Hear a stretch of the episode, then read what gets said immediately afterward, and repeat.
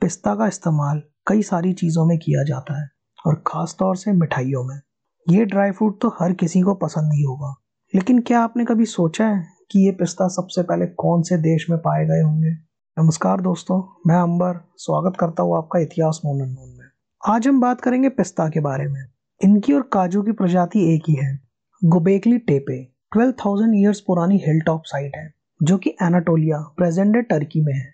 यहाँ कुछ ऐसे सबूत मिले हैं जो बताते हैं कि यहाँ पिस्ता का इस्तेमाल किया जाता था। करीब 8000 ईयर्स बाद पिस्ता के पेड़ Hanging Garden of Babylon present day Iraq में है।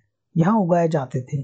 पिस्ता की शुरुआत मिडल ईस्ट और सेंट्रल एशिया में हुई थी। ईरान में पिस्ता को स्माइलिंग नट भी कहा जाता है। सिल्क रूट का इस्तेमाल करने वाले ट्रेडर्स के लिए ये बहुत इंपॉर्टेंट हुआ करते थे।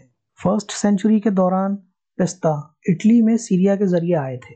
नाइनटीन सेंचुरी में ये कैलिफ़ोर्निया, यूएसए तक भी पहुँच गए थे। इसका लार्ज स्केल कल्टीवेशन 1970s में कैलिफ़ोर्निया में ही स्टार्ट हुआ था। आज ईरान और टर्की के साथ यूएसए भी इसका चीफ प्रोड्यूसर है। पिस्ता का इस्तेमाल मिडल ईस्टर्न पेस्ट्रीज और पिलाफ में किया जाता है। पूरी दुनिया में इसे खाया जाता है और आइसक्रीम में तो इसकी अलग ही जगह है। इंडिया में आपने बर्फ़ी और कुल्फी में तो इसे खाया ही होगा।